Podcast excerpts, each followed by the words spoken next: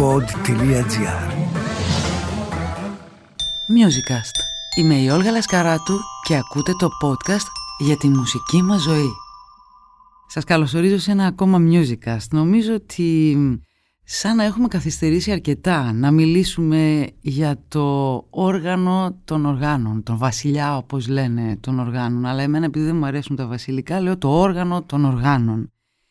Και νομίζω ότι άξιζε τον κόπο να περιμένουμε να έρθει το σωστό πρόσωπο, το κατάλληλο πρόσωπο, να μιλήσουμε για το πιάνο ή με αφορμή το πιάνο να γνωρίσουμε μία από τις πιο σπουδαίες μουσικούς που έχουμε.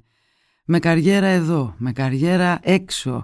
Αν και από ένα σημείο και μετά νομίζω ότι για τους μεγάλους μουσικούς πια δεν μιλάμε για καριέρα μέσα ή έξω, μιλάμε για έναν δρόμο. Έναν δρόμο ο οποίος είναι μόνιμα συντονισμένος με αυτό που επιθυμεί και ο ίδιος και όταν τον έχεις δει έτσι και από νωρίς λες αυτό κάτι γίνεται εδώ, κάτι συμβαίνει εδώ και μετά δεν λες είναι δικός μας, είναι έξω, είναι απλά ένας μεγάλος μουσικός.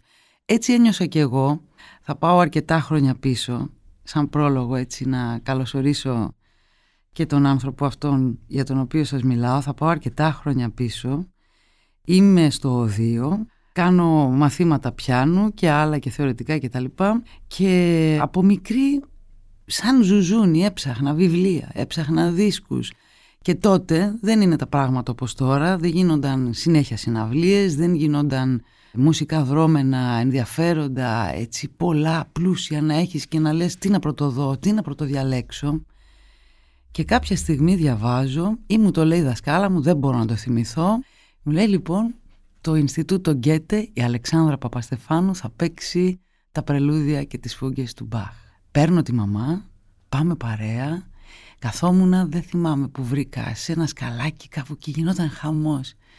Και είναι μία από τις εμπειρίες μου που δεν μπορώ να ξεχάσω. Και όταν λοιπόν την πήρα στο τηλέφωνο και της λέω θα ήθελα να κάνουμε μαζί μία κουβέντα, Είχα αυτό στο νου μου και είμαι πολύ συγκινημένη που είμαστε μαζί εδώ, Αλεξάνδρα Παπαστεφάνου. Χαίρομαι πάρα πολύ που είμαι εδώ και δεν θα υπήρχε ωραίτερος πρόλογος και πολύ συγκινητικός για τη συνάντησή μας.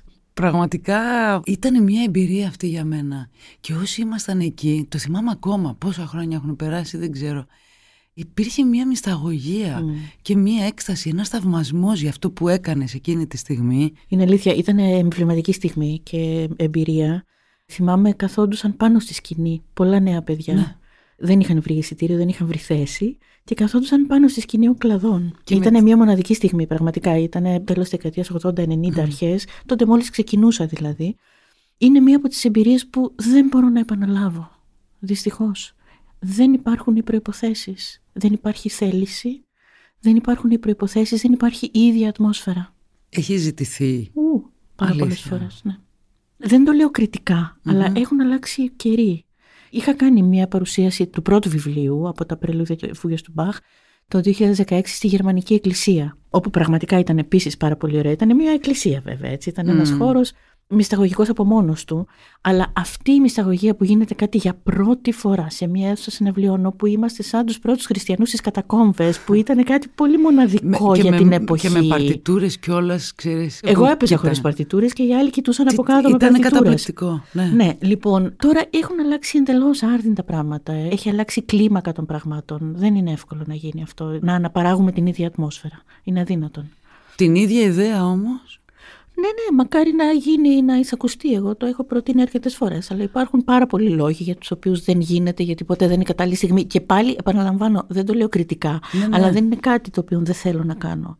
Νομίζω ότι είχε ζητηθεί από άλλους χώρους ή από κάποιους ανθρώπους που θα είχαν πάρει την πρωτοβουλία και ότι απλά δεν ήταν οι συνθήκες, δεν ξέρω πώς, για να γίνει. Εγώ, Α, εσύ το έχεις προτείνει εγώ όμως. Το ε. προτείνει, ναι. Δεν πειράζει. Κάποια στιγμή ναι. θα γίνει, θα έρθει η κατάλληλη στιγμή. Μήπως το γεγονός ότι πια στα χρόνια μας αυτό που λέμε διάσπαση της προσοχής δεν μας επιτρέπει να είμαστε αφοσιωμένοι για αρκετή ώρα σε μια... Ναι, κοίταξε, το θέμα είναι το εξής ότι συγκινήθηκα και ομολογώ ότι ταυτίστηκα με τον πρόλογο, γι' αυτό είπα ότι ήταν πολύ συγκινητικός, γιατί μια καριέρα στις μέρες μας δεν σημαίνει τίποτα. Στις μέρες μας πραγματικά δεν σημαίνει τίποτα, σημαίνει πολλά, αλλά είναι αυτό ακριβώς, είναι ένας δρόμος, είναι μια τελείωτη διαδρομή, λαβυρινθώδης καμιά φορά, σε μια εποχή όπου πραγματικά όταν έχεις μια καλλιτεχνική παρουσία πνευματική στο χώρο, είναι αδύνατο να μείνεις αφανής και άγνωστος. Είναι mm, αδύνατο. Mm, δηλαδή, mm. οι πολύ γνωστοί και οι λιγότερο, οι, οι σχεδόν άγνωστοι και ελάχιστα γνωστοί, βρίσκονται σε μια διαρκή όσμωση και δεν υπάρχει αυτό το ιδέα της καριέρας του μεγάλου στάρ και των λιγότερο από κάτω και δεν θα έπρεπε να υπάρχει γιατί υπάρχει πολλαπλότητα στη ζωή μας και είναι κατακαιρματισμένη και βεβαίως σήμερα και με το ίντερνετ έχουν αλλάξει πάρα πολύ τα πράγματα. Λοιπόν, αυτό γιατί μακρηγορώ. Θέλω να πω ότι ακριβώς αυτή η ιδέα του να παρουσιάσεις κάτι το τόσο ακαδημαϊκό σε ένα χώρο τόσο διασπασμένο και σε ένα κόσμο τόσο κατακαιρματισμένο είναι από μόνο του ένα ερώτημα πώς θα το κάνεις; Πρέπει να παρουσιάσεις ένα έργο δύο ωρών, το πρώτο βιβλίο, τριών ωρών το δεύτερο, δηλαδή ένα πρόγραμμα πέντε ωρών, όπου πραγματικά πρέπει να γίνει σαν ένα προσκύνημα, ας πούμε. Ένα προσκύνημα στην ακαδημαϊκή σκέψη, ένα προσκύνημα ναι. στην ιστορία της μουσικής, είναι καταπληκτικό όμως που φτάνουμε τώρα σε αυτό, διότι εμείς τότε δεν υπήρχαν ούτε τόσες προσλαμβάνουσες, ούτε τόσες ούτε τέτοιο προβληματισμό είχαμε τότε. Ήτανε, ναι, ήταν το πιο απλό, αλλά ήταν ορόσημο. Το ναι, λέμε. ναι, ορόσημο, ορόσημο, ναι. Γιατί έχουν γίνει τόσο πολύπλοκα τώρα και ψάχνουμε να βρούμε πώς θα φέρουμε τον κόσμο, τι άλλο γύρω-γύρω να και του πώς βάλουμε. θα συνδυάσεις τον Μπαχ και τη Φούγκα με πέντε χορευτικές κινήσεις και θα το κάνεις performance, δηλαδή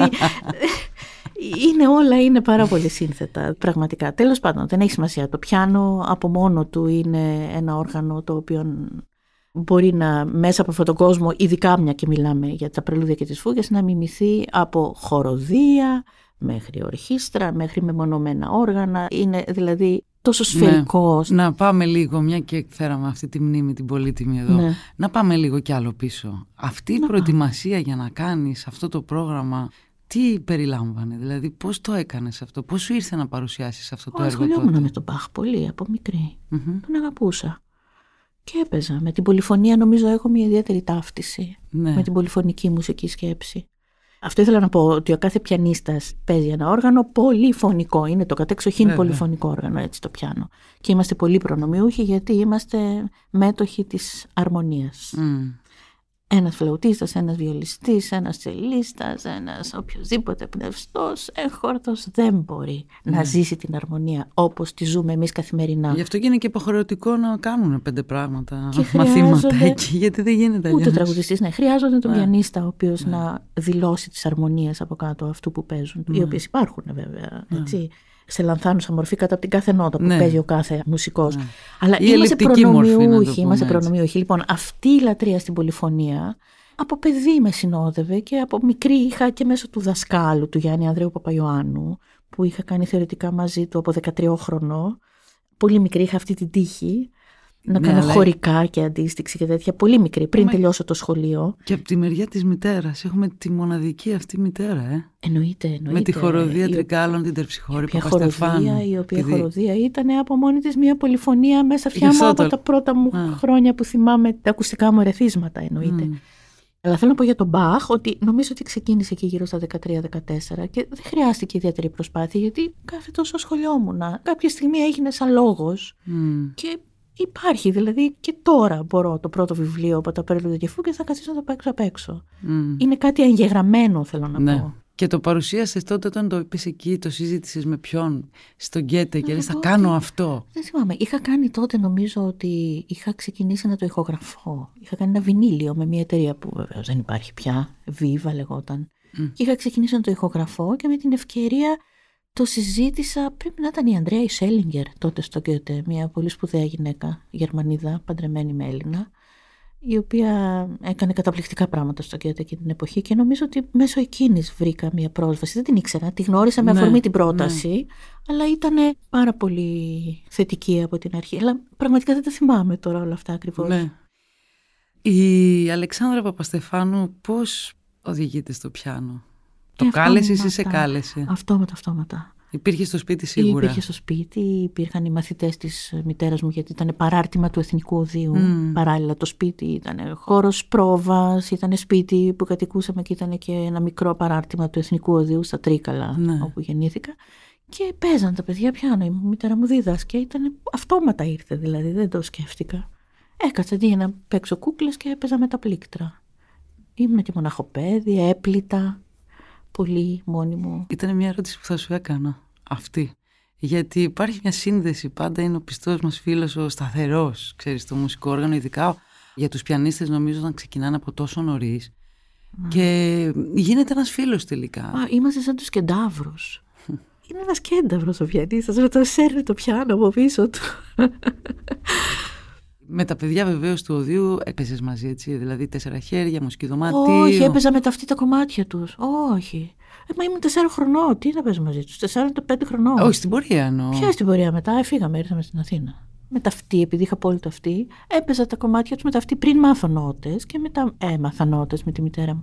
Αλλά ήταν όλα έτσι διασταυρούμενα, ήταν συγκεχημένα. Όλα γίνανε μαζί. Δηλαδή το πώς μίλησα Ναι. και το πώς έπαιξα, νομίζω ότι είναι μαζί τα δύο. Τραγουδάγατε με τη μητέρα μαζί. Όχι.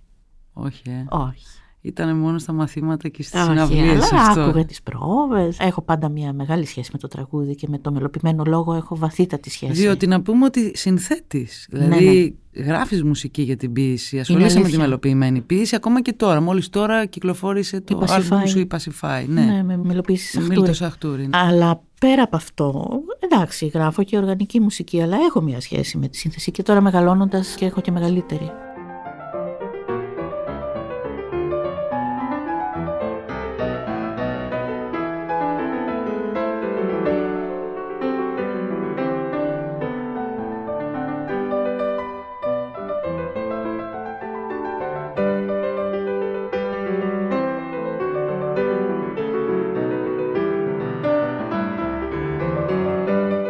Υπάρχει μόνο το ενδιαφέρον για τη μελοποιημένη ποίηση όπου εδώ πέρα να πούμε ότι ασφαλώς και υπάρχει μια συγγένεια ρίζα της μελοποιημένης ποίησης με την ρίζα της λεγόμενης δυτικής μουσικής Ναι. όπου και εκεί μελοποιείται από τους μεγάλους συνθέτες η ποίηση των μεγάλων ποιητών. Αυτός σε ενδιαφέρει ή σε ενδιαφέρει γενικότερα αυτό που λέμε στιχούργημα. του Όχι, με τραγουδιού; ενδιαφέρει η σύνθεση γενικότερα. Ενώ η σύνθεση στο στιχούργημα ή στην... Κατάλαβα. Έχω αρχίσει να μελοποιώ ποιητές από πολύ νωρίς Μμ. στο σιρτάρι. Ναι. Μπαίνανε αυτά. Ναι. Ήταν στο σιρτάρι πάρα πολλά πράγματα. Ο Σαχτούρης ήταν στο σιρτάρι τα πρώτα του Σαχτούρη. Μάλιστα, ο δρόμος που στην Πασιφάη τραγουδάει ο Κώστας Σταμαίδης ήταν στο σιρτάρι καμιά 25-30 χρόνια. Δεν πειράζει. Καλό είναι έτσι, όλοι μας δεν έχουμε στο σιρτάρι σκέψει, σημειώσεις. Πολύτιμα πράγματα Πολύτιμα υπάρχουν στα πράγματα. Αυτά τα σιρτάρια. σιρτάρια και τουλάπε είναι πολύτιμοι χώροι. Δεν χρειάζονται όλα να βγαίνουν προς τα έξω αμέσως. Αυτά διαμορφώνουν ανθρώπους, Ναι. ζωές, ιστορίες, χαρακτήρες. Γενιές. Έτσι γίνεται. Ναι, ναι. Με τα κρυφά πράγματα προχωρεί ο κόσμος εξάλλου ως επιτοπλίστων. Και από τους λίγους. Σε πάση περιπτώσει τώρα, μην φιλοσοφούμε πολύ. Και μετά συνέχισα μελοποιώντας, αργά αλλά σταθερά. Στη συνέχεια, πριν παρουσιάσω μελοποιημένη ποίηση, σκέφτηκα ότι θα ήθελα να κάνω κάτι που να είναι εντελώς αντίθετο με την λόγια παρουσία μου και πλευρά μου. Η οποία λόγια είναι πρώτον πολύ ακαδημαϊκή και δεύτερον είναι πάρα πολύ πολύπλοκη μουσική σκέψη, προφανώς, ας πούμε. Και η μελοποίηση δεν είναι απλή, ούτε ήταν πάνω σε πολύ απλές αρμονίες, ούτε θα μπορούσα να το κάνω εξάλλου, γιατί η σκέψη μου είναι αλλιώς η μουσική, έτσι. Μμ. Είμαι αλλιώς εκπαιδευμένη και καλουχημένη. Θέλησα λοιπόν να πάω εντελώς κόντρα σε αυτό και να κάνω τραγούδια με lyrics, με στιχουργική, και ήταν δικά μου. Δηλαδή να απλοποιηθώ εντελώς. Και τότε το 97, δεν θυμάμαι, 96-97, έκανα το πρώτο μου CD, το Σμάλτο, με δικούς μου στίχους και μουσική. Και αυτό ήταν σε μια αντίδραση στην λόγια πλευρά μου, αλλά μ' άρεσε που το έκανα. Και μετά πέρασες ξανά στη Μετά μελοποιημένη. πέρασα ξανά στη μελοποίηση, τώρα Και ασχολούμαι θέλω να πω με και την... με την έκδοση πια. Με έτσι. την έκδοση είναι τώρα θα έχω σκοπό να συνεχίσω αυτή την πλευρά και μάλιστα μου αρέσει να εμβαθύνω και σε άλλες πλευρές της σύνθεσης που έχουν να κάνουν με την οργανική πλευρά, όχι μόνο με το μελοποιημένο λόγο, με το πιάνο. Έχω κάνει τα ορυκτά για σόλο πιάνο, αλλά τώρα θέλω να κάνω πράγματα που να έχουν σχέση και με ένα τρίο, που να έχει ένα πιάνο και με την jazz μουσική και με την πιο progressive Ναι, μουσική. τώρα θα έρθουμε και σε αυτά, αλλά θέλω να κλείσουμε λίγο το κεφάλαιο με την ποίηση και το λόγο. Στην ποίηση, εσύ αισθάνεσαι, σκέφτεσαι, το βλέπεις, το αισθάνεσαι, δεν ξέρω, ότι υπάρχει μια μουσική μέσα στην ίδια την ποίηση, μέσα στον ίδιο το λόγο. Απολύτως. Μμ. Απολύτως. Αυτό νομίζω ότι είναι και η επιτυχία μιας μελοποίησης, ότι πρέπει κάπου να αφουγκραστείς τη ροή της μουσικής εκφοράς που έχει ποίηση και την κρυμμένη της αρμονία. Αυτό δεν σημαίνει αρμονία με την έννοια της οδιακής αρμονίας, αλλά Ναι, με την ναι. ευρύτερη έννοια της αρμονίας. Δηλαδή, επειδή τα πάντα είναι λόγος και επειδή στη βάση της μουσικής και του πιάνου, που το πιάνο τι είναι, πλήκτρα, μια μηχανή, δηλαδή μια τεράστια πολύπλοκη μηχανή η οποία παράγει καταπληκτικές συνεχίσεις άμα μπορείς να το χειριστείς, καταπληκτικές αρμονίες. Λοιπόν, έτσι και η ποίηση μέσα από την συνθετότητά της έχει μια κρυμμένη αρμονία, την οποία αυτός που θέλει να τη μελοποιήσει πρέπει να τη βρει. Κατά το δοκούν, ο καθένας τη βρίσκει κατά τον τρόπο του. Ναι. Το ίδιο είναι και με την ερμηνεία στη μουσική. Όσο πιο κοντά βρίσκεσαι σε αυτή την αυτονόητη ροή του λόγου του ποιητικού και όσον αφορά την μελωδική εκφορά και όσον αφορά την εναρμόνισή του, τόσο πιο κοντά είσαι στην ποίηση. Αλλά η ποίηση έχει από μόνη της αρμονία. Από μόνη της δεν γίνεται. Είναι μια αρμονική γραφή. Δεν είναι η ποίηση. Μια Ε, βέβαια. αρμονική γραφή. Βέβαια. Ο λόγος... Απλά μου αρέσει να ρωτάω τους ανθρώπους που βάζουν μουσική στην ποίηση πώς το σκέφτονται. Ας πούμε έχω συνομιλήσει με συνθέτες, ένας μου λέει εγώ δεν συμφωνώ με τη μελοποιημένη ποίηση. Α, βέβαια, ένας, υπάρχουν ναι, γιατί πάρα μου λέει πολλοί η, μουσική, άνθρωποι. η ποίηση έχει τη δική της μουσική. Δεν χρειάζεται Ναι, να... υπάρχει και αυτή η άποψη βέβαια. Μμμ. Κατά τη γνώμη μου δεν πρέπει να την ταράξεις. Δηλαδή πρέπει κατά το δυνατό να προσεγγίσεις μια αλήθεια που έχει η ποίηση και νομίζω ότι υπάρχουν μελοποίησεις που δεν την προδίνουν. Αλίμονο. Αλίμονο. Και είμαστε και σε μια χώρα που έχουμε γνωρίσει θησαυρούς. Δηλαδή, και μας το έχουν δοθεί τραγούδι θησαυρούς. Και η λέξη τραγούδι είναι Βέβαια. ελληνική από την τραγωδία και όλα. Και... Ε, με αυτή την έννοια δεν πρέπει να παρουσιάζουμε και αρχαίες τραγωδίες, γιατί δεν την παρουσιάζουμε στην original γλώσσα. Δηλαδή. Δεν την ξέρουμε ακριβώς. Δηλαδή, κιόλας και πώς το κάνανε και το έχει πει. Αυτό μια... είναι πολύ μεγάλη κουβέντα. Ναι, ότι έτσι είναι δεν πειραματισμός κάθε φορά. Έτσι Ναι, κι αλλιώς. δηλαδή η ποίηση δεν μπορεί να μελοποιηθεί, η παλιά μουσική δεν μπορεί να παιχτεί σε μοντέρνα όργανα. Υ- Υπάρχουν πολλά μη, ας πούμε, πολλοί προβληματισμοί τέτοιοι. Αλλά Αυτό είναι πολύ ωραίο γιατί μας δίνει τώρα αυτή η κουβέντα μέσα από την ποίηση και έτσι όπως οδηγηθήκαμε εδώ να πάμε πραγματικά στους τρόπους προσέγγισης ερμηνείας των μεγάλων έργων. Ότι δηλαδή στο πώς προσεγγίζεται ένα έργο, προσεγγίζεται δηλαδή με ποιες παραμέτρους λαμβάνοντας υπόψη ο ερμηνευτής, ο μουσικός, ο επιτελεστής. τεράστιο θέμα. Τεράστιο θέμα. Καταρχήν στηρίζεται στην μουσική του γνώση την οποία έχει αποκτήσει. Δεν στηρίζεται μόνο στο ένστικτό του ή στον πλούσιο συναισθηματισμό ή στον πλούσιο ψυχικό του κόσμο. Όλα αυτά είναι λαϊκισμοί τρομεροί. Ο άντρας μου θυμάμαι, ο οποίος δεν ζει, ήταν Γερμανός, καθηγητής στη Μουσική Ακαδημία του Στουτγάρδη, όταν έβλεπε έτσι πολύ υπερβολικές και συναισθηματικές ερμηνείες και ιδιαίτερα από γυναίκες, έλεγε: Ω, αυτή έχει το αριστερό της στήθο πιο μεγάλο από το δεξί. και ήταν πολύ χαριτωμένο το έβρισκα. Θέλω να πω ότι βεβαίως πρέπει να έχει πολύ βαθιές εγκάρσιες, ας πούμε, συναισθηματικές μέσα του, σταθερές, ας πούμε. Δεν γίνεται αλίμονο άμα δεν το έχει αυτό το πράγμα. Δεν μπορεί απλά να ερμηνεύσει με τη γνώση του και αναλύοντας, ανα, αναλύει ένα γεωμετρικό θεώρημα, προφανώς. Αλλά πρέπει να ξέρει αρμονία, πρέπει να ξέρει το στυλ της εποχής, πρέπει να γνωρίζει τις συνθήκες που γράφτηκε, δηλαδή πρέπει να μπορέσει να μπει και με μια συνέστηση να μπει στην εποχή που γράφτηκε ένα κλασικό έργο. Και μετά από αυτό η παράλληλα να μάθει να αναγυγνώσει, να μπορεί να αναγνώσει το έργο συναισθηματικά. Αυτό είναι όλο το μυστικό. Η συναισθηματική ανάγνωση, όχι η συναισθηματική ερμηνεία χωρίς την ανάγνωση. Η ανάγνωση η οποία είναι βαθιά, εμπεριέχει την ανάλυση, αλλά παράλληλα είναι και το προσωπικό στοιχείο το οποίο πρέπει να ξέρεις πώς να το εντάξεις σε αυτό το οποίο έχεις γνωρίσει και έχεις καταλάβει και όχι να προτάσεις τον εαυτό σου. Ειδικά ας πούμε στη μουσική του Μπαχ και στη μουσική αυτή που δισκογραφώ τα τελευταία χρόνια, αυτό είναι ένα τρομερό ερώτημα. Δεν ξέρουμε ούτε καν... Δεν έχει δώσει οδηγίες. Ναι, ούτε οδηγίες δεν έχουμε. Μμ. Δεν έχουμε τίποτα. Ναι. Δηλαδή έχουμε μόνο την έρευνα πάνω στη μουσική της εποχής και τα συγκεκριμένα δεδομένα τα οποία πρέπει να αναλύσεις μέσα από τη γραφή και να το αφουγκραστείς σωστά και να το δώσεις ξέροντας ότι ζεις στον 21ο αιώνα και όχι στο 1700, ότι εσύ ο ίδιος είσαι η πατίνα του χρόνου, έτσι δεν είναι; Δηλαδή δεν μπορώ να αρνηθώ το γεγονός ότι είμαι ζωντανός άνθρωπος, εκπροσωπώ την ανθρώπινη μνήμη εγώ, ο άνθρωπος του 21ου αιώνα, δεν εκπροσωπώ μόνο τον Ιωάννη Σεβαστιανό Μπαχ, ούτε τον οποιοδήποτε σύνθετη παίζω, αλλά εκπροσωπώ και την ιστορία της εποχής μου. Και πρέπει όλα αυτά να τα συνδυάσω. Δεν είναι καθόλου εύκολο.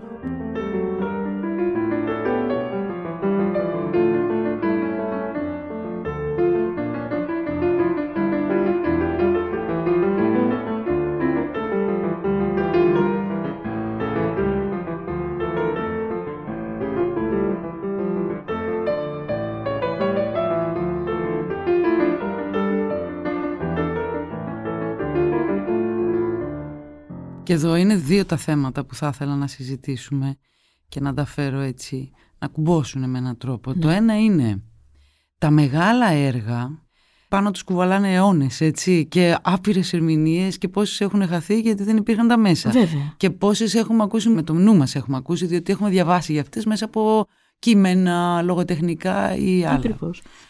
Και ερχόμαστε πια στον καιρό μας που έχουμε τα μέσα. Και έχουμε και τη δυνατότητα επίσης του ταξιδιού, να μπορούμε να γνωρίζουμε πολλούς μουσικούς, να κάνουμε, υπάρχει πια μια βιομηχανία. Να έτσι, κρίνουμε, να στημένη πάνω σε αυτό. συγκρίνουμε. Μπράβο. Και έχουμε πολυεργαλεία να μας βοηθάνε. Επομένως, τα μεγάλα έργα, τα γνωστά, τα οποία ακόμα είναι ζωντανά, δηλαδή παίζονται διαρκώς. Αλίμονο. Ένας καλλιτέχνης λοιπόν, ένας μουσικός, πώς προσεγγίζει αυτά τα μεγάλα έργα; Και πώς μέσα εκεί βάζει και τον εαυτό του; Στο ερώτημα πώς προσεγγίζει, τι ακριβώς εννοούμε; Πώς προσεγγίζει αυτά τα τόσο κλασικά μεγάλα έργα; Όταν έχουν λαμβα- παιχτεί τόσες πολλές ναι, φορές. Ναι, ναι, ναι, ναι. Τόσες πολλές φορές και Διατηρώντας δηλαδή μια φρεσκάδα, χωρίς να... αυτό έρχεται σαν απάντηση ίσως. ναι, θα μπορεί είναι ένα να τη δι- θέμα, γιατί το έχουμε ακούσει Μμμ. τόσες χιλιάδες Γι' αυτό, φορές. γι' αυτό. Εγώ, ας πούμε, με τα χρόνια σκέφτομαι ότι, για να το πω έτσι, να σου δώσω τη σκέψη μου, εγώ νομίζω ότι ένας μεγάλος μουσικός, με την έννοια του ότι έχει κάτσει, έχει σκεφτεί, κάτι έχει αυτός, αυτός το κάτι που λέμε. Ας μην το πω μεγάλο πια, εντάξει. Σε αυτά τα μεγάλα έργα, επειδή είναι πια το στοίχημα τεράστιο, εκεί θα φανεί τι είναι αυτός, σαν μουσικός. Ακριβώς. Θέλω εδώ να το απλώσω λίγο ως Ναι. εξής. Λοιπόν, τα μεγάλα έργα όλα αυτά έχουν παιχτεί από μεγαλοφυείς ερμηνευτές ήδη τις πρώτες δεκαετίες του 20ου αιώνα. Μμ. Όμως, με κακές ηχογραφήσεις. Ναι, είναι ένα θέμα αυτό, αλήθεια. Όταν άρχισε η βιομηχανία των διεθνών διαγωνισμών και η υπερπαραγωγή των ταλέντων και των υπερερμηνιών και όλη αυτή η εμπορευματοποίηση της ερμηνείας, παράλληλα εμφανίστηκαν και τρομερά μέσα ηχητικής απόδοσης, Μμ. όπου η κλάση ανέβηκε κάθετα. Σήμερα, πολύ δύσκολα οι σημερινοί νέοι ακροατές θα ακούσουν μία ερμηνεία του 50 ή του 60 που είναι καταπληκτικές ενίοτε, διότι τους ενοχλεί η ποιότητα του Ναι. ήχου και θα προτιμήσουν να ακούσουν μια σύγχρονη ερμηνεία η οποία είναι τέλεια άψογη, μπορεί να είναι κατακαιρματισμένη, μπορεί να έχει 50 μοντάζ, μπορεί να είναι καμιά φορά και κουρδισμένη, έτσι, γιατί τα όργανα κουρδίζονται. Μπορεί να έχει και φάλτσα μέσα και να κουρδίσει στο στούντιο. Δηλαδή τα πάντα που να είναι μια εικονική πραγματικότητα, να μην είναι αληθινή Μμ. και να είναι άψογη, τέλεια, καταπληκτική και να γίνεται αμέσως η σύγκριση των μεγάλων ερμηνεών σε αυτό το επίπεδο. Και οι πραγματικά μεγάλες ερμηνείες του παρελθόντος, οι οποίες είναι ενίοτε αξεπέραστες, πραγματικά αξεπέραστες, να λησμονούνται και να μην μπορούν να μάθουν τα παιδιά από αυτές. Δεν το λέω με καμία λατρεία έτσι παρελθοντογική και με κανένα συντηρισμό. Εξάλλου, εγώ μου αρέσει πάρα πολύ και η ηλεκτρική μουσική και η progressive και η rock και η jazz, αλίμονο. Αλλά αυτό είναι ένα θέμα, δηλαδή το πανομοιότυπο της τελειότητας που υπάρχει σήμερα στη δισκογραφία και στην αναπαραγωγή μέσα από την οποία ακούν τα παιδιά, δεν ακούνε οι νέοι άνθρωποι και οι νέοι καλλιτέχνες μόνο ζωντανά, ακούνε τις ηχογραφήσεις, ακούνε τα αρχεία που υπάρχουν στο ίντερνετ και παντού. Νομίζω ότι δεν έχει να κάνει μόνο με τους νέους ανθρώπους. Αυτό έχει να κάνει με όλους, γιατί ο τρόπος με τον οποίο ακούμε πια ο ένας τον άλλον, Ναι. επίσης έχει αλλάξει. Δηλαδή τα θέλουμε όλα γρήγορα. Ξέρεις, όλος αυτός ο τρόπος που μιλάμε, συνεννοούμαστε στα mail, στα social και τα λοιπά, στα τηλέφωνα ακόμα, ακόμα, πες το γρήγορα, πες το γρήγορα, πες το γρήγορα, έχει περάσει παντού. Βεβαίως. Περνάει και στον τρόπο που ακούμε και αναζητάμε και ακούμε μουσική. Και επίσης αυτό με τις παλιές ηχογραφήσεις μου θύμισε και το άλλο, ότι μέσα σε αυτή την τρεχάλα μας δεν δίνουμε το χρόνο στους ανθρώπους που έχουν μάθει και έχουν ζήσει αλλιώς το χρόνο, Έτσι. στους μεγαλύτερους να το πω έτσι, Ναι, ναι. ή επίσης κάποιοι που είναι ακόμα κουρδισμένοι, να πω ένα τέτοιο μουσικό όρο, σε αυτό το χρόνο δεν τους δίνουμε τη δυνατότητα να το πούν όπως θέλουν. Είναι σαν να Απολύτως συμφωνώ. προσωμιάζει αυτό λίγο σε αυτές τις ηχογραφήσεις τις παλιές. Οπότε εκεί είναι το θέμα. Δεν ξέρω Απολύτως. δηλαδή αν είναι μόνο των νεότερων ανθρώπων. Δεν είμαι πολύ σίγουρη. Νομίζω ότι είναι κάτι το οποίο ένα σύμπτωμα έτσι που μας αφορά Μας όλους. αφορά όλους αυτό. να έχει αλλάξει ο τρόπος που ακούμε τον κόσμο. Μμμ. Και αυτό είναι της κάθε εποχής το χαρακτηριστικό, ότι ακούει τον κόσμο αλλιώς. Εγώ απλά έδωσα το παράδειγμα των νέων, γιατί αναφερθήκαμε στους νέους καλλιτέχνες. Ναι, γιατί πώς... εμείς ξέρουμε και πέντε πράγματα από πριν. Ναι, οι είναι νέοι αυτός, καλλιτέχνες σωστά, πώ θα βέβαια. ερμηνεύσουν ένα δεδομένο έργο και πώς θα ξεπεράσουν, ας πούμε, μία μεγάλη ερμηνεία, δεύτερη μεγάλη ερμηνεία, τρίτη μεγάλη ερμηνεία, τέταρτη που ακούν. Ναι, ίσως πάνε τρεις δεκαετίες, τέσσερις παραπίσω.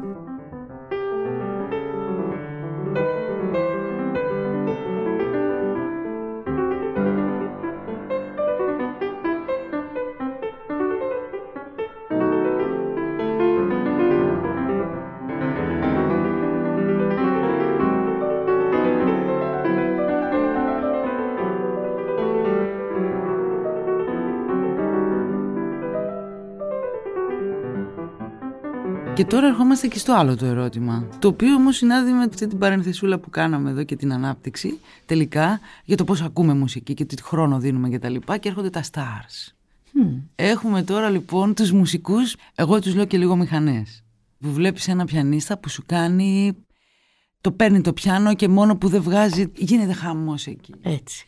Το θέλουμε αυτό το εφετζίδικο πράγμα, το οποίο συνοδεύεται από βίντεο κλιπς, από διάφορα πράγματα, ξέρετε, αυτό της εικόνας πολύ. Ναι, ναι, ναι. Προφανώς το έχει ανάγκη ο σύγχρονος άνθρωπος. Δεν μπορείς να του το απαγορεύσεις, να τον αποκλείσεις από αυτό. Τίποτα δεν απαγορεύουμε. Εννοείται, εννοείται, εννοείται. Δεν μπορείς να το κατακρίνεις τόσο αυστηρά, γιατί είναι ένα μέρος της κουλτούρας που μας περιβάλλει. Αυτό όμως προβληματίζει στον τρόπο προσέγγισης ερμηνείας και παίξήματος. Εμένα με αφήνει παντελώς αδιάφορη. Δηλαδή, εγώ αυτό το οποίο προσπαθώ και με τους μαθητές μου και με μένα όσο ψάχνω τη μουσικη γιατί την ψάχνω όλο και περισσότερο. Δηλαδή, 24 ώρες, 24 ώρο, αν ήμασταν ξύπνοι, μπορεί να διαβάσεις ένα βιβλίο, να σκέφτεσαι κάτι, να αναστοχάζεσαι κάτι άλλο ή ακόμα να κάνεις καθαριότητα στο σπίτι σου, αλλά πάντα υπάρχει από πίσω η σκέψη που άφησες ημιτελή και θες να τη ναι. συμπληρώσεις. Δεν είναι ποτέ ένα νεκρός χρόνος πάντα συνεχίζεις ας πούμε, γιατί θέλεις μια καινούρια ιδέα να την αναπτύξεις, μια καινούρια σκέψη, το αύριο να κάνεις κάτι άλλο. Δηλαδή ναι. αυτό είναι και η ουσία του να ζεις με περιέργεια για τα πράγματα. Εγώ προσπαθώ αυτό δηλαδή και τους μαθητές μου και τους ανθρώπους που προσπαθώ να διαμορφώσω ως καλούς ακροατές, όχι απαραίτητος ως εξαιρετικούς πιανίστες, να τους κάνω να ανακαλύψουν μια βαθύτερη αλήθεια που έχουν τα πράγματα και η μουσική και τα έργα, να είναι αλήθεια. Να μην είναι απλά ένα ωραίο εντυπωσιακό και ικανοποιητικό αποτέλεσμα το οποίο λες αχ τι καλά, ωραία, αχ τι καλά. Να σε προβληματίσει παραπέρα για μερικά πράγματα και να μπορέσεις να ξεκινήσεις και μια άλλη σκέψη, έναν άλλο προβληματισμό, δηλαδή να πας παρακάτω και σαν άνθρωπος.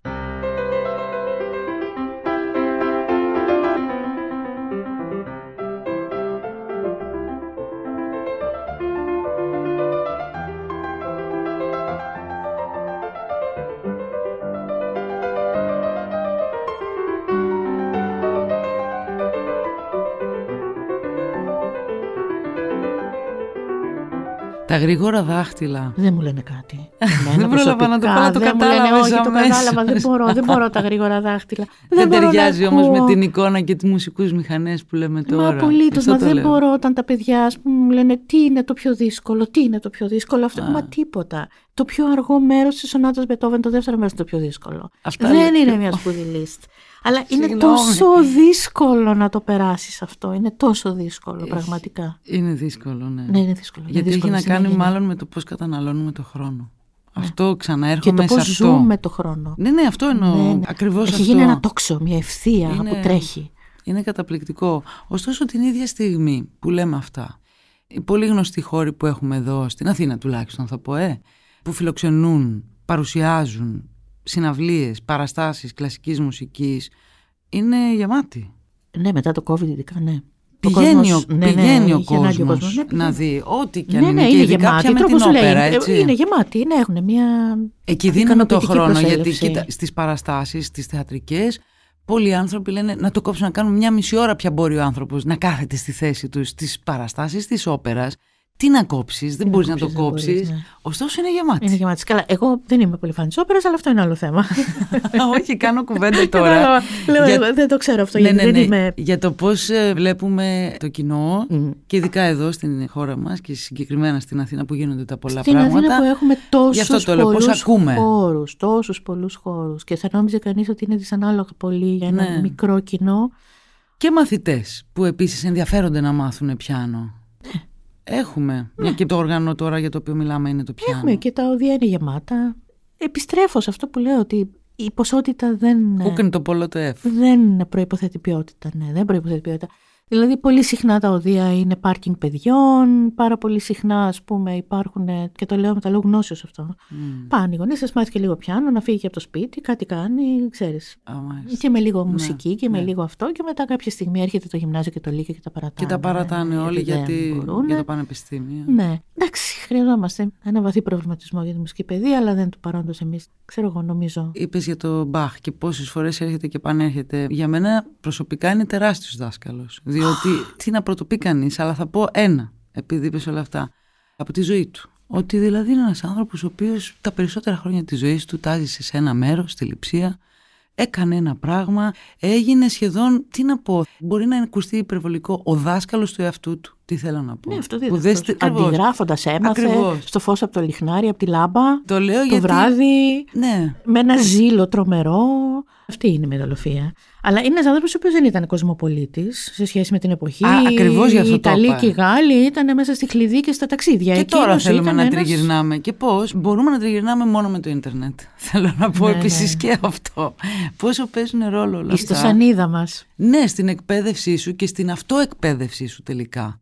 Και επίσης να καθορίσεις τι είναι αυτό που θέλεις και ψάχνεις μέσα από τη μουσική, γιατί μιλάμε για τη μουσική και για το όργανο. Χρειάζεται βαθιά έτσι. κρίση και εφόδια. Σήμερα έχουμε πάρα πολλές ευκαιρίες. Τρομερές ευκαιρίες. Και αυτό που συνέβη δηλαδή, τα τελευταία χρόνια με το ίντερνετ, ίσως δεν το έχουμε ακόμα καταλάβει και δεν το έχουμε αφομοιώσει. Το πόσες ευκαιρίες έχουμε να γνωρίσουμε το σύμπαν. Δηλαδή, εγώ σκέφτομαι που μου αρέσει να ψάχνω μικρές λεπτομέρειες, ας πούμε, στις οποίες δίνω έτσι μια μικρή εξωτική χρειά κάθε φορά. Δηλαδή, παράδειγμα, χτες βρέθηκα σε ένα βιβλιοπωλείο να πάρω ένα φάκελο. Ναι. Τίποτα. Για δευτερόλεπτα μπήκα μέσα και βρήκα ένα βιβλιαράκι εξαιρετικά καλόγουστο που είναι η τάφη της Ταρκουίνια, κυκλοφόρησε τώρα πριν από λίγο και είναι το D.H. Lawrence και είναι πάρα πολύ ωραίο. Ανοίγοντας λοιπόν, ξεφυνίζοντα, πέφτω πάνω σε μία λέξη, σε μία φράση, αμέσως να πω στο ίντερνετ να δω πού με οδηγεί, τι κάνει. Τι... Ναι, είμαστε- Δηλαδή είναι ένα παιχνίδι φαντασίας. Ναι. Ατελείωτο αυτό Ναι. το πράγμα. Ναι. Και μπορεί αυτό να σε οδηγήσει και στη μουσική και πέρα από τη μουσική και στον εαυτό σου. Δηλαδή, εάν αυτό τα επόμενα χρόνια δεν συνειδητοποιήσουμε τι τεράστια επανάσταση έχει γίνει και τι δυνατότητες έχουν ανοίξει, τότε θα έρθει πραγματικά η τεχνητή νοημοσύνη που έρχεται και θα είμαστε ασυγχώρητοι. Δηλαδή, Θα δεν είμαστε- θα έχουμε α- καταλάβει τον εαυτό μας. Και εκεί θα γίνονται και άλλα, λέει, καταπληκτικά, μια και το είπες, ότι εσύ, ας πούμε, εσύ, Αλεξάνδρα Παπαστεφάνου, μπορείς να δίνεις συναυλία με το ολόγραμμά σου. Ναι, ναι, ναι, φοβερά πράγματα. Μια και ο κόσμος είναι ένα ολόγραμμα κατά τη καινούρια θεωρία των υπερχορδών, που μπορεί και να είναι έτσι. Αλλά θέλω να πω ότι πραγματικά ζούμε συγκλονιστικές στιγμές, άμα δεν το έχουμε κατανοήσει. Και νομίζουμε ότι είναι μόνο το Facebook, ας πούμε, είναι το Insta. Αλήθεια όλη αυτή η μουσική που πια συνθέτεται και παίζεται και βρίσκει πολύ και ευρύ κοινό σταδιακά, δηλαδή μεγαλώνει και μιλάω για τους μουσικούς οι οποίοι φαίνεται ότι έχουν ε, κλασική παιδεία και όχι μόνο και ασχολούνται πάρα πολύ με την ηλεκτρονική μουσική και παίρνουν το πιάνο, θα περιοριστούμε στο πιάνο τώρα λόγω του αντικειμένου μας ε. Βεβαίως. και παίρνουν το πιάνο και είναι αποδομείται λίγο σαν κατασκευή προστίθενται άλλα πράγματα και φτιάχνονται περίεργοι ήχοι. Ναι, ναι, ναι. ναι. Πώς σου φαίνεται αυτό, Μ' αρέσει πάρα πολύ. Σ' αρέσει; Μ' αρέσει πάρα πολύ. Πάρα πολύ. Έχεις ξεχωρίσει κάποιον μουσικό από όλους αυτούς; Κοίταξε, ή πιανίστα. ε, εγώ στο παρελθόν είχα ασχοληθεί αρκετά. Είχαμε κάνει μάλιστα με την ευκαιρία, πρέπει να το πω αυτό, Μμμ. επειδή έφυγε από τη ζωή πρόσφατα ένας μεγάλος Έλληνας μουσικός και πολύ στεναχωρηθήκαμε όλοι, ο Τάκης Μαρινάκη, που ήταν κρουστό στην κρατική ορχήστρα. Αχ, ναι. ναι, ναι. Με τον Τάκη το Μαρινάκη είχαμε παίξει πρώτη στην Ελλάδα, στην πινακοθήκη, πριν από το καλό συγκερασμένο, του Μπαχ τη δεκαετία ναι. του 80, την μουσική, το Music for a Summer Evening του George Crumb για δύο πιάνα και δύο κρουστά Μμ. το οποίο είχε όλων των ειδών τα ευρήματα και τα εφευρήματα στον τρόπο που χειρίζεσαι το πιάνο και μετά ασχολήθηκα αρκετά και με τον George Crumb και με αυτούς και με τη σύγχρονη μουσική αλλά Όλη δεν- αυτή η πρωτοπορία του 20ου είχε και μια... John Cage, ιστορίες Ναι, είχε ου. και μια φιλοσοφία πίσω. Εδώ Βέβαια. τώρα ίσως η φιλοσοφία να είναι αυτή απλά. Τεχνητή, ξέρω εγώ Δεν τι, ξέρω, τώρα απλοποιήθηκαν καινούργια τον τελευταίο τεχνολογική καιρό. Έχουμε επανάσταση. και Άρβο Πέρτ, έχουμε και Φίλιπ Glass, έχουμε τον απόλυτο μινιμαλίσμα. Δηλαδή, Ναι, αλλά αυτό πλέον είναι άλλο έχει πράγμα. απλοποιηθεί Φιλ- Ο εντελώς. Φίλιπ Γκλάς θεωρείται κλασικός πια Ναι, για θεωρείται αυτούς όλους που κλασικός. λέμε τώρα. Ναι, ναι, ναι, θεωρείται ναι. πολύ πίσω. Αλλά Ξέρω σήμερα από- υπάρχουν τα πάντα, δηλαδή παίζουν τα πάντα όλα. Δηλαδή, άκουγα παράδειγμα χτες τον ε, Μέλνταου, τον μεγάλο Ναι, τζαζίστα, ναι, ναι. το Γερμανό, ο οποίος διασκεύασε τα τραγούδια των Beatles για σόλο πιάνο. ναι, το έχω- έχω πρόσφατα. ακούσει. Και είναι τόσο απλό. Τόσο απλό, σχεδόν απλοϊκό. Και λες, κοίτα να δεις τώρα. Αυτό είναι μεγάλο γύρισμα. Ξαφνικά Είναι ε, μεγάλο ε, γύρισμα, αλλά έχει απλοποιούνται. περάσει από χίλια δυο Έχει αυτός περάσει για να από το χίλια δυο. κάνει. Και Ναι, ναι, πρόσφατα ναι. πέρασε και από τον Μπαχ, το δικό σου. Δηλαδή Ναι. έκανε και ένα πέρασμα ξαφνικά από εκεί. Όπου λες. Το ξέρω, θέλω να σου πω ότι Ναι, ναι. δεν αποκλείεται τίποτα. Από το Ναι. πιο σύνθετο μέχρι το πιο απλό. Είναι όλα μέσα πλέον.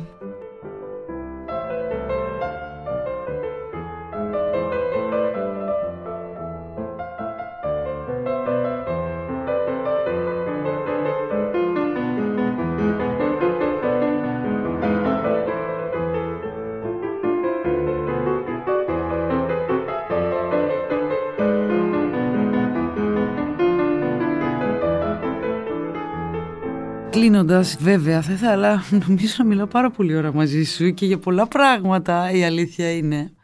Αλλά ας πούμε ότι κάνουμε έτσι την πρώτη μας χειραψία, την πρώτη μας γνωριμία και επίσης είναι τόσο ωραίο να κάνεις χειραψία με ένα μουσικό και κυρίως με ένα πιανίστα γιατί εκεί φαίνεται ότι πραγματικά τι όργανο παίζει, δηλαδή το κρατάει. Παρόλο χειραψία με τα δέκα δάκτυλα. Ε; Ναι. λοιπόν θα ήθελα να κλείσουμε με μια εικόνα. Α πούμε έτσι νοερά ότι βρισκόμαστε μπροστά από το πιάνο. Αν επιτρέπετε, τι πιάνο έχεις; Έχω δύο πιάνα. Ναι, πήγα να πω ένα ή δύο, αλλά Έχω δεν το πιστεύω. Έχω δύο παλιά πιάνα που μου αρέσουν πάρα πολύ. Mm-hmm. Τα λατρεύω. Και η πριγκίπισά μου είναι ένα παλιό μπλούτνερ. Mm. Δύο μέτρων. Mm. Παλιό όμως. Να υποθέσουμε ότι είμαστε εκεί και να μας περιγράψεις λίγο το πώς είναι το σώμα στην αρχή, πώς στέκεσαι. Πες ότι μας ακούει κάποιος τώρα, ο οποίος απλά το ξέρει το πιάνο, να έχει βάλει τα χέρια του έτσι απλά στο πιάνο, γιατί είναι και το πιο εύκολο όργανο. Ε. Με το δίκτυο, ας πούμε, τσουπ, τσουπ, τσουπ παίζεις κάτι, κάτι βγαίνει. Α, χαίρεσαι. Πατάς και το πεντάλ. Πατάς και το πεντάλ και γίνεται και λίγο εφέ και μια χαρά. Ωραία. Α πούμε λοιπόν ότι καθόμαστε εκεί στο πιάνο και προσπαθούμε να περιγράψουμε σε αυτόν τον άνθρωπο πώς είναι ένας ερμηνευτής, ένας μουσικός του πιάνου είτε μελετάει είτε πάει να παίξει κάτι το οποίο το ξέρει έτοιμο, πώς στέκεται, πώς είναι. Νομίζω ότι εδώ και πάρα πολλά χρόνια με αφορμή και πρέπει να το τονίσω αυτό την συνέβρεσή μου και τις σπουδές μου με τον μέγιστο Γιώργη Σέμποκ στην Αμερική έμαθα ότι όταν κάθεσαι στο πιάνο δεν σημαίνει θέση μάχης. Πρώτον, δεν σημαίνει ένταση, δεν σημαίνει υπερβολική ευθύνη, ούτε εγρήγορση επικίνδυνης κατάστασης. Σημαίνει παίρνω μια βαθιά ανάσα και ξεκινάω να μιλώ. Και αυτό κάνω, αυτό προσπαθώ να κάνω. Δηλαδή κάθομαι στο πιάνο και όπως χαμογελάω και λέω την πρώτη μου κουβέντα σε σένα, χαμογελάω και ξεκινάω να παίζω αυτό το οποίο έχω να παίξω. Αλλά νομίζω ότι το έχω καταφέρει αυτό να είμαι εντελώς χαλαρή και να ξεκινάω χαλαρά και να βρίσκω στην πορεία τη σχέση με τη μουσική μέσα από τις χορδές που πάλλονται. Όχι μέσα από τον εαυτό μου ο οποίος παίρνει θέση για να αντιμετωπίσει το όργανο. Γιατί το όργανο δεν αντιστέκεται. Το όργανο δεν έχει καμία αντίσταση. Το όργανο είναι εκεί και περιμένει. Εντελώς παθητικά. Και εγώ είμαι αυτή η οποία απλά του προτείνω να συνεργαστούμε. Και αυτό το θεωρώ δεδομένο ότι δεν γίνεται αλλιώς αυτή η συνεργασία και αυτή η συνομιλία με αυτό το τεράστιο όργανο. Και με ένα οποιοδήποτε άλλο όργανο. Ναι. Και στη μελέτη σου; Α, στη μελέτη μου έχω σταματήσει να διαβάζω ιστερικά και με ακαδημαϊκούς τρόπους και με χρονόμετρα εδώ και πάρα πολλά χρόνια. Απλά παίζω αργά, σκέφτομαι τις κινήσεις που πρέπει να έχει η τεχνική μου για να αντιμετωπίσω το συγκεκριμένο πασάζο ας πούμε. Σκέφτομαι τη τεχνική σε σχέση με τον ήχο που θέλω να βγάλω πάντα, όχι ανεξάρτητα, και τις αναπνοές μου. Μελετάς καθημερινά, έτσι. Ναι, παίζω τώρα, μελετάω. Παίζω καθημερινά, ναι. Κάτι, οτιδήποτε. Ή μελετάω όταν έχω ένα πρόγραμμα, ή παίζω κάτι, ή θυμάμαι κάτι, ή σκέφτομαι κάτι, ή γράφω κάτι, ή ψάχνω κάτι. Ωρε. Ε, όχι. Στο όργανο εννοώ. Όχι. Ε, Τρεις ώρες. Mm. Ασπαστές. Μπορεί και να είναι ολόκληρες. Α πούμε, δηλαδή, χτες παράδειγμα, έχουμε και μια συναυλία και κάναμε και πρόβα. Μπορεί να είχα παίξει και πέντε ώρες μαζί με την πρόβα.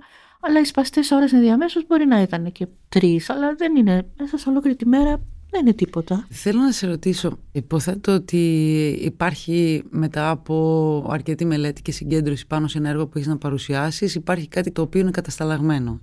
Όμως όταν είσαι στη συναυλία και το παρουσιάζεις και παίζεις, σου έχουν αποκαλυφθεί καινούργια στοιχεία τα οποία είναι μοναδικά και ξεχωριστά εκείνη τη στιγμή. Ε, βέβαια δεν κάνεις αναπαραγωγή. Αφήνεσαι στο τυχαίο. Εννοείται. Ναι. Αλίμονα δεν αφήνεσαι στο τυχαίο. Ποιες είναι οι πιο χαρακτηριστικές που θυμάσαι στιγμές; Α, δεν θυμάμαι. Δεν θυμάσαι. Όχι, ε; δεν θυμάμαι. Θυμάμαι κακοτυχίες. Αλλά όχι, δεν θυμάμαι. Τι κακοτυχία θυμάσαι. Απίστευτα πράγματα. Έχουν συμβεί τρομερά πράγματα. Θυμάμαι μια φοβερή ιστορία στο Μέγαρο Μουσικής, απονομή των βραβείων του Ιδρύματος Ανάση, όπου έπρεπε να παίξω Choral Fantasy του Μπετόβεν με ορχήστρα χοροδία της Έρτεγος Σολίστας και την ίδια στιγμή είχα παραγγείλει ένα ταξί για να έρθει να με πάρει από το σπίτι. Δεν ήρθε ποτέ το ταξί. Προσπάθησα να φτάσω με μια μηχανή στο Μέγαρο Μουσικής όπου ξέχασα πίσω στο σπίτι τις νότες και έφτασα χωρίς νότες σε ένα έργο το οποίο μου είχε παραδοθεί δύο εβδομάδες πριν όπου εκείνη τη στιγμή ήταν ο Λουκάσο Καριτινός ο οποίος κάθε φορά που το συζητάμε χλωμιάζει έδωσε την παρητούρια του μαέστρο για να φωτοτυπηθεί Περίμενε ο πρόεδρος Δημοκρατίας μπροστά, περίμεναν ο πρωθυπουργός, ήταν όλοι μπροστά οι πολιτικοί. Ξεκινάμε. Αναγκάστηκα να ξεκινήσω χωρίς νότες και έπαθα μια τρομερή διάταση μνήμης όπου όλο το σόλο το έπαιξα απ' έξω και το μισό έργο, διότι δεν είχα τις νότες, δεν προλάβαιναν να έρθουν. Είχαν έρθει πολιτικοί μπροστά και έπρεπε να αρχίσει η συναυλία. Δεν υπήρχε ακαδημαϊκό τέταρτο. Ένα έργο το οποίο κάναμε πρόβες για δύο εβδομάδες, το θυμήθηκα απ' έξω. Και θυμάμαι, ήταν ο ύμνησος Αντώνη Κοτογεωργίου που είχε διδάξει τη χοροδία, που παρακολουθούσε το έργο από την παρτιτούρα και δεν κατάλαβε τίποτα. Δεν έκανε κανένα λάθος. Δεν θα είχε συμβεί σε κανονικές συνθήκες αυτό. Δεν θα μπορούσα να το έχω θυμηθεί. Το έπαιξα, υπάρχει ηχογράφηση απ' έξω. Απίστευτο ήταν, δηλαδή αυτό ξεχωρίζει. Πραγματικά ήταν τόσο έξτρα στιγμή. Και κάποια στιγμή θυμάμαι η Μικέλα Χαρτουλάρη το είχε γράψει στα νέα. Υπάρχουν στα νέα της εποχής ένα τεράστιο εσόφυλλο σαλόνι που ναι. γράφει το θρύλο της πιανίστας. Έχει και άλλες παραμέτρους που δεν είναι του παρόντος να σας πω. Αλλά ήταν μια συνωμοσία της τύχης να πάνε όλα στραβά. Μα όλα στραβά. Το αντίστοιχο με τη Μαρία Ζωά Πάρης, το ξέρεις. Που έπαιξε άλλο κοντσάρτο. Ναι, ναι, ναι. ναι, ναι. Μα συμβαίνει αυτό το πράγμα δηλαδή. Από εκείνη τη στιγμή ξαφνικά τα θυμάσαι όλα. Όλα, όλα. Δεν ήξερα ότι μπορεί να συμβεί. Είναι επιβιωτικό. Αυτό δηλαδή, αν είναι να θυμηθώ κάτι τόσο ακραίο. Και μετά πώς έχει συμβεί κάτι μετά άλλο. Όχι, μετά ήταν απίστευτο, διότι τέλος πάντων τις νότες ήταν η μητέρα μου τότε, η οποία της είχε δώσει σε έναν τροχονόμο να τη πάει. Και ο οποίος τροχονόμο έφτασε γέρος ναι. στο Μέγαρο Μουσικής και ήταν ναι. η απευθείας μετάδοση από το ραδιόφωνο. Ναι. Αλλά θεώρησε ότι τώρα ε, γιατί να τους διακόψω, θα το δώσω μετά. Δεν το πιστεύω. Ναι, ναι, ναι. ναι. Α, είχε κι άλλο δηλαδή. Έχει πολλά, αλλά τώρα πού να τα πω όλα. Και κατεβαίνω μετά τη συναυλία μπροστά στο προάβλιο, όπου εκεί ήταν η Μικέλα Χαρτουλάρη από τα νέα και γι' αυτό ξέρει την ιστορία και την έγραψε. Ναι. Ε, και εμφανίζεται μπροστά μας, εκεί στο πηγαδάκι που ήμουν έξω φρενών και έλεγα την ιστορία του τι έγινε, εμφανίζεται μπροστά μας ένας αξιωματικός ιστροχέας, ο οποίος μου δίνει τις νότες και λέει: Κυρία Παστεφάνου, παρακαλώ, ποια είναι; Λέω εγώ. Λέει αυτό το έχω από την αρχή, αλλά δεν, ήθελα να σας διακόψω. ναι, ναι, ήταν τρομερό. Φοβερό. Φοβερό, φοβερό. Και μετά ήμουνα σε κατάσταση, δηλαδή δύο μέρες δεν μπορούσα να κοιμηθώ. Δεν μπορούσα από να... το στρες. Ναι, ναι, ναι, ναι, ναι. Αλλά συνέβη, δηλαδή τα κατάφερα, αλλά έχει κρυφές δυνάμεις ο άνθρωπος. Είναι καταπληκτικό τελικά ο εγκέφαλος εκείνη την ώρα τι φωτογραφίζει που λέμε και σε τι. Και, και το σώμα επίσης. Ναι, δεν το ήξερα ότι μπορώ. Δεν το ήξερα ότι μπορώ να το κάνω. Καταπληκτικό. Είναι καταπληκτικό πραγματικά. Αυτό είναι κορυφαία στιγμή. Μετά από αυτό μπορείς να κάνεις λοιπόν. Ε, μετά από αυτό λες πάρα πολλά πράγματα. Γενικότερα, όχι μόνο για τη μουσική. Μετά από αυτό λες τι στο καλό τα πάντα γίνονται.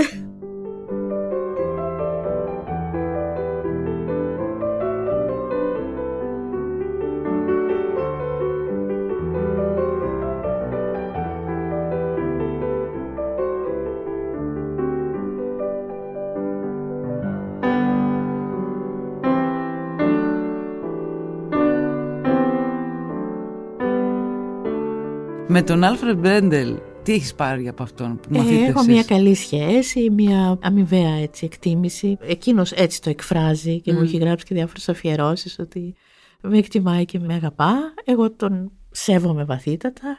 Είχα κάνει παλιά κάποια μαθήματα μαζί του. Τώρα όχι, αλλά με είχε φιλοξενήσει στο σπίτι του πριν από τρία χρόνια γιατί μόλις είχα κυκλοφορήσει το καλοσκερασμένο από την First Hand Records, το πρώτο CD του Bach που κυκλοφόρησε ήταν τα Prelude και του Bach σε ένα τετραπλό CD και το είχε ακούσει και με κάλεσε γιατί του άρεσε πάρα πολύ να περάσουμε μία μέρα μαζί και να κουβεντιάζουμε. Το, το 2019 αυτό. Πάντως είναι ένας από τους παλιούς πιανίστες. Θέλω να πω τη παλιάς. Ναι, είναι, είναι... ένας διανοούμενος τώρα, ναι. δεν το συζητάμε. Ένας ε, φιλόσοφος στοχαστής του πιάνου είναι, εννοείται. Και είναι και πολύ πολύπλευρο άνθρωπος. Δηλαδή γράφει ποίηματα, αναλύει, διαβάζει. Θα μπορούσες να έμενες σταθερά έξω. Όχι. Σ' αρέσει. Θα το είχα κάνει.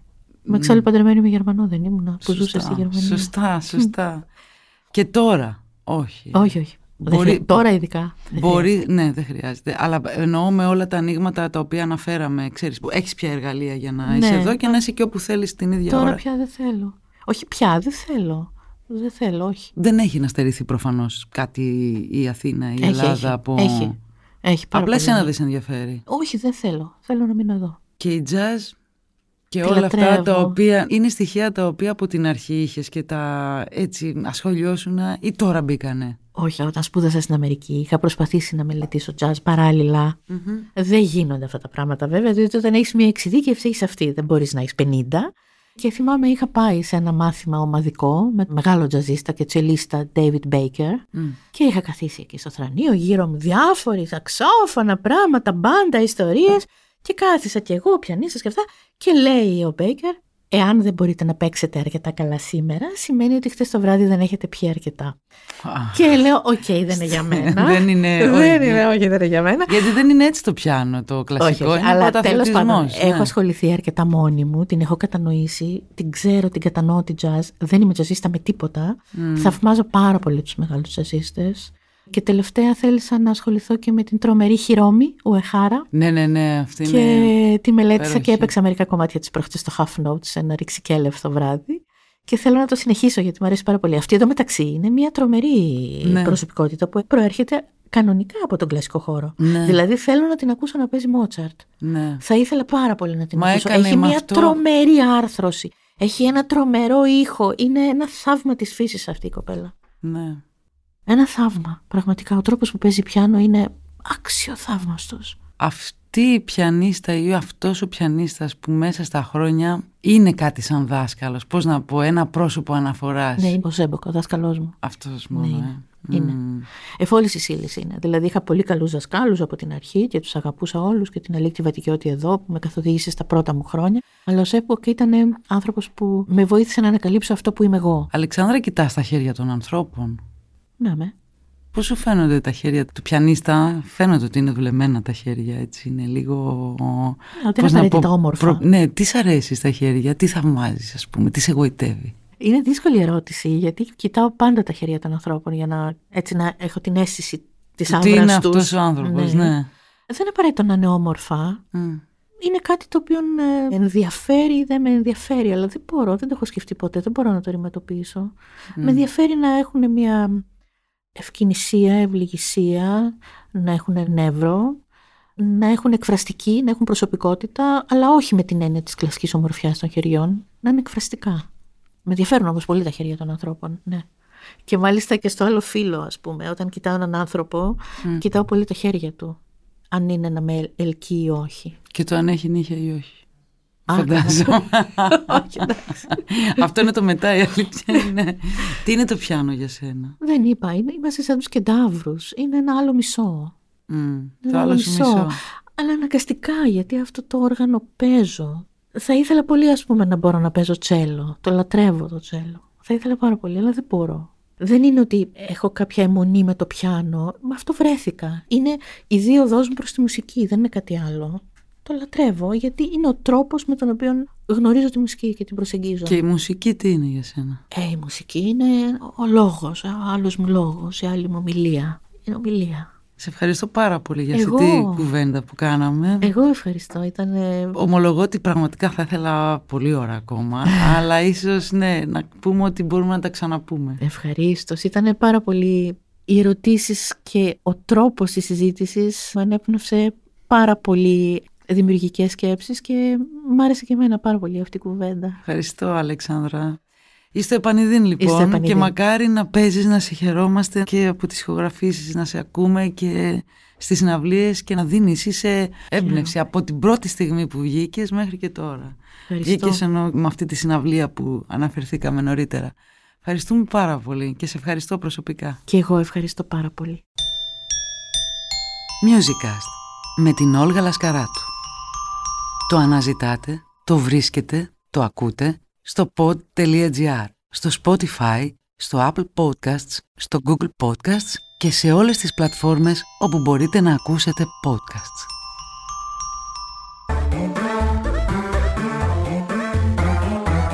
pod.gr. Το καλό να ακούγεται.